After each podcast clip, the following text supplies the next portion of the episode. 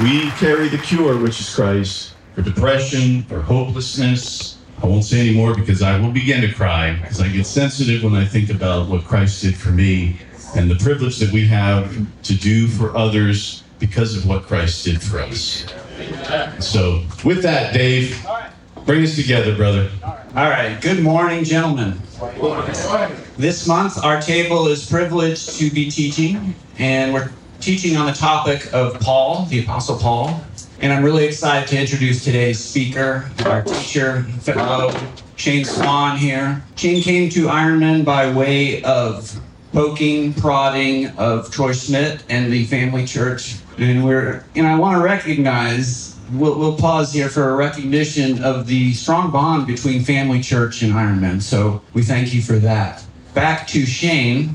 He wants you to know that he was born in Elgin, Illinois, which is the northwest suburb of Chicago. So that tells me you're probably a Cubs fan? Yes, by default. I thought so. He graduated from Illinois State University, where he also played varsity soccer for the Redbirds until he suffered a season ending injury. So that was the bad news. The good news was he met his wife, Angela, there, and they are celebrating their 29th anniversary next month. The two have two sons. Nick, who's 26, he is going to get married this January. And then Brad, the 21 year old, he is going to graduate from Florida Atlantic University in May. On a personal note, Shane bleeds red and khaki, and that's because he's been working for State Farm Insurance since 1995. And that's also when he came to Florida. And he opened his own agency back in 2001, and he still has that. He also wants you to know he does not know Jake from State Farm. He does not know uh, Patrick Mahomes.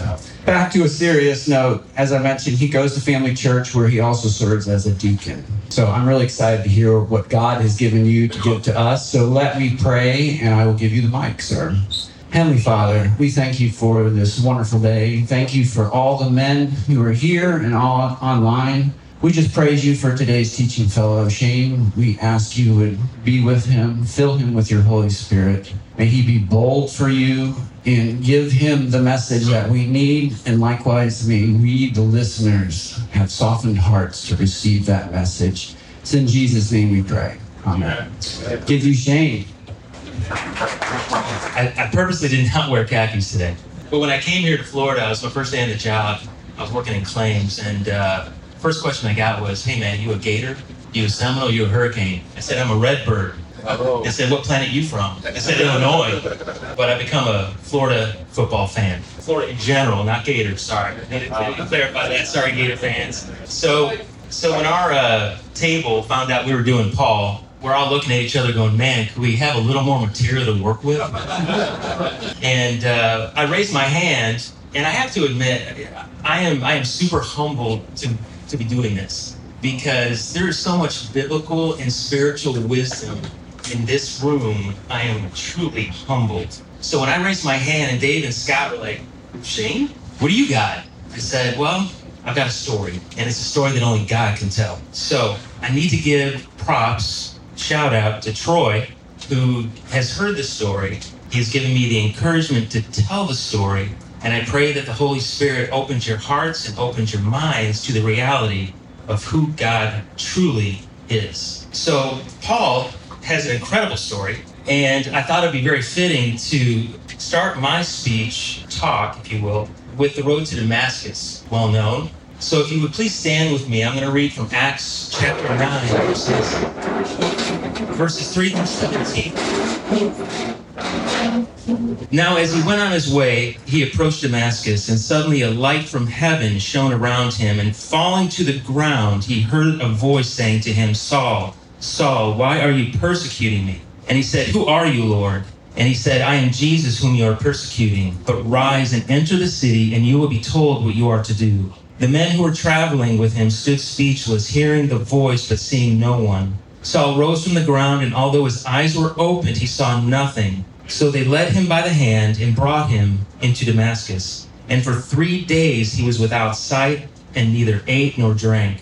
Now there was a disciple at Damascus named Ananias. The Lord said to him in a vision, Ananias. And he said, Here I am, Lord. And the Lord said to him, Rise and go to the street called Straight, and at the house of Judas look for a man of Tarsus named Saul. For behold, he is praying, and he has seen a vision of a man named Ananias come in and lay his hands on him so that he might regain his sight. But Ananias answered, Lord, I have heard from many about this man, how much evil he has done to your saints at Jerusalem. And here he has authority from the chief priest to bind all who call on your name.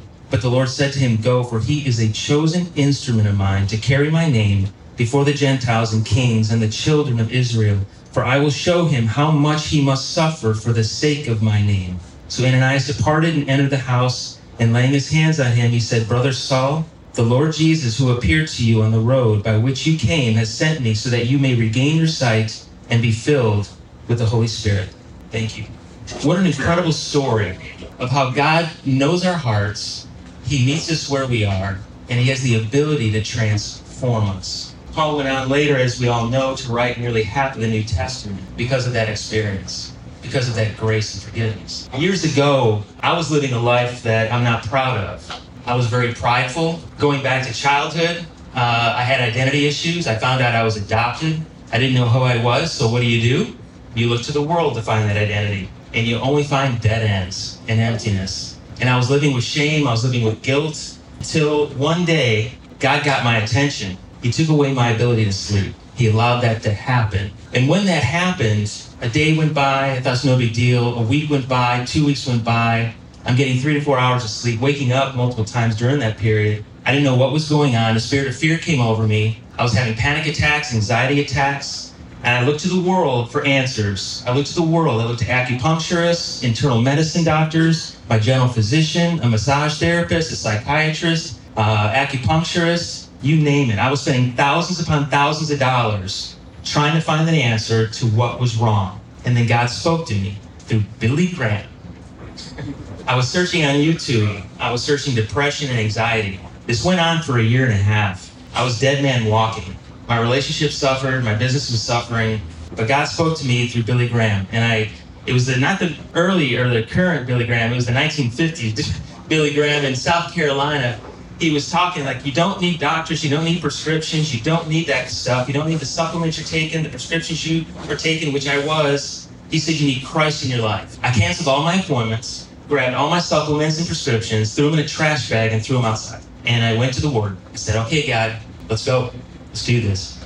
So a couple months later, I get asked by a friend who uh, works for, uh, owns a company called People of Purpose. They coordinate with uh, Jacob's Generation, who do military uh, mission work for youth ministry around the world. He said, Shane, I got an opportunity to go to Okinawa, Japan. I said, dude, seriously? I'm still struggling with some stuff. You know, I'm still struggling with tension headaches. I'm still dealing with some fear of sleep and stuff like that.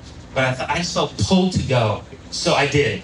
And when we got there the first night, has anybody been to a prayer meeting? Dude, it is amazing. I had never been to a prayer meeting before. And so I'm surrounded by guys, okay? And uh, we're in a U shape and we're praying, and it starts out and it's bold. It's like biblical prayer, worship to God. It's bold, it's loud. The storm came out of nowhere. Lightning was crashing. I'm not kidding you. People were led to read scripture.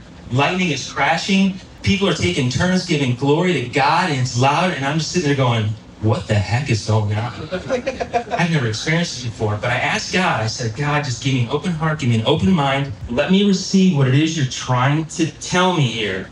And just as I said that, you know when you're distracted and someone walks by you and you smell the trail of cologne or perfume, whatever they're wearing, sometimes too much. I'm there, I'm praying, and just as I end, the most elegant, sweet, beautiful scent goes by me. And I look up, there's nobody there. Bunch of guys who aren't wearing perfume. Right after that, the prayer gets louder and louder and louder. Then all of a sudden, I feel this pressure on my forehead. I'm suffering from tension headaches. It's like this energy is being pulled from my forehead. It wasn't painful, but it was tension. It was like, oh my gosh, what's going on? And then all of a sudden, they got bold and they said, Amen. And it was gone. I haven't had tension headaches ever since. That song this morning is so fitting to this. Pastor asked me if I'd ever been baptized. I said, son, he said, son, you, you were in the presence of the Holy Spirit. Have you ever been baptized? I said, Well, I sprinkles, you know, as a baby. But he said, Would you like to join us after the service tomorrow? I said, Sure. That night, we're at the cabin. We're on the coast, or the beach, if you will, of the East China Sea in a cabin. I'm up in a loft. And that night, I'm sleeping on an air mattress, a twin size air mattress, really comfortable. And I remember in the middle of the night, I woke up.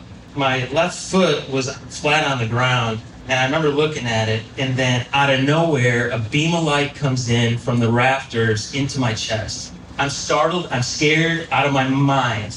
I look down and I see this beam of light glowing, yellowish gold, coming into my heart. And these pearlescent flakes, if you will, are floating, coming into me. And I'm scared, but this not audible voice, but voice inside my head said, Receive this, it's a gift. I don't know how long it lasted, but I didn't want it to end.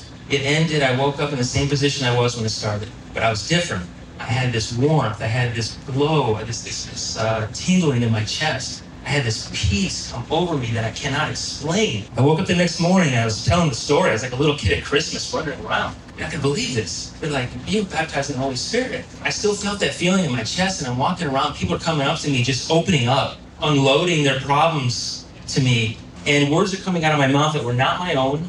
I've, I've never spoken them before. The thoughts in my head were different. I felt different. I'm not telling you this to boast. I'm telling you this because the God of love that met Paul on the road to Damascus 2,000 years ago is the same God that met me halfway across the world. It's the same God that is still working in our lives today. And when you come to that point in your life where God meets you where you are and you receive the free gift of grace and mercy and love, your life can't help but change. That's my story. But we all have a story. We all are here for a reason. God is working on our hearts. He has done things in our lives, in our families, in our businesses, in our communities that when you come to Christ, the scales are removed from the eyes. You see things more clearly. It's amazing. Shane, what are my points? My points is that we have a story. We have a story to tell. It's personal, but it's not supposed to be private. Big difference. And Paul in Acts, three times it's recorded that he went to synagogues, he went before a king, he went before mobs, telling the wonderful story of what God did in his life. He set the example. And he didn't do so to win arguments, he did so to win hearts. You're not going to win biblical arguments beating people over the head with this. You're going to do it with a story because you know what? They can't argue a story. And the best part, the story we have is God's. It's God's and the work that He has done in our life. Gentlemen, as we, as we, as we prepare our hearts for this wonderful gift and story of Christmas, December 1st, this is the greatest love story ever written. This is what God has said.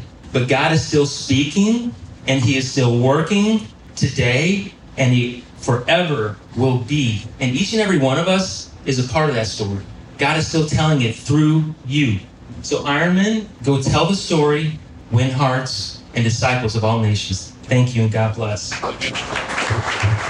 Shane, thank you for raising your hand and uh, coming before us this morning. I had no idea you had such a powerful story. Really looking forward to our table time together. So I'm going to quickly pass the floor over to our table captains. And uh, we're going to spend the rest of the morning uh, talking about Shane's message, and the three questions that he put together for us.